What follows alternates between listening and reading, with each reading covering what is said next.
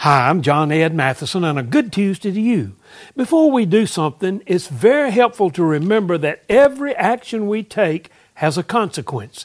The action determines whether the consequence is either good or bad. I remember reading about Miley Cyrus. She reported that an alien followed her in a UFO and made eye contact with her. She described it as a yellow, glowing snowplow. When questioned, she did admit that she had bought a weed wax from a guy in a van in front of a taco shop. What she did before she reported what she saw explains why she might have seen something. The Bible reminds us that whatever we sow, we also reap. Someone has suggested that if she wrote a song about her experience, it might be called Eight Miles High. Hey, think before you act.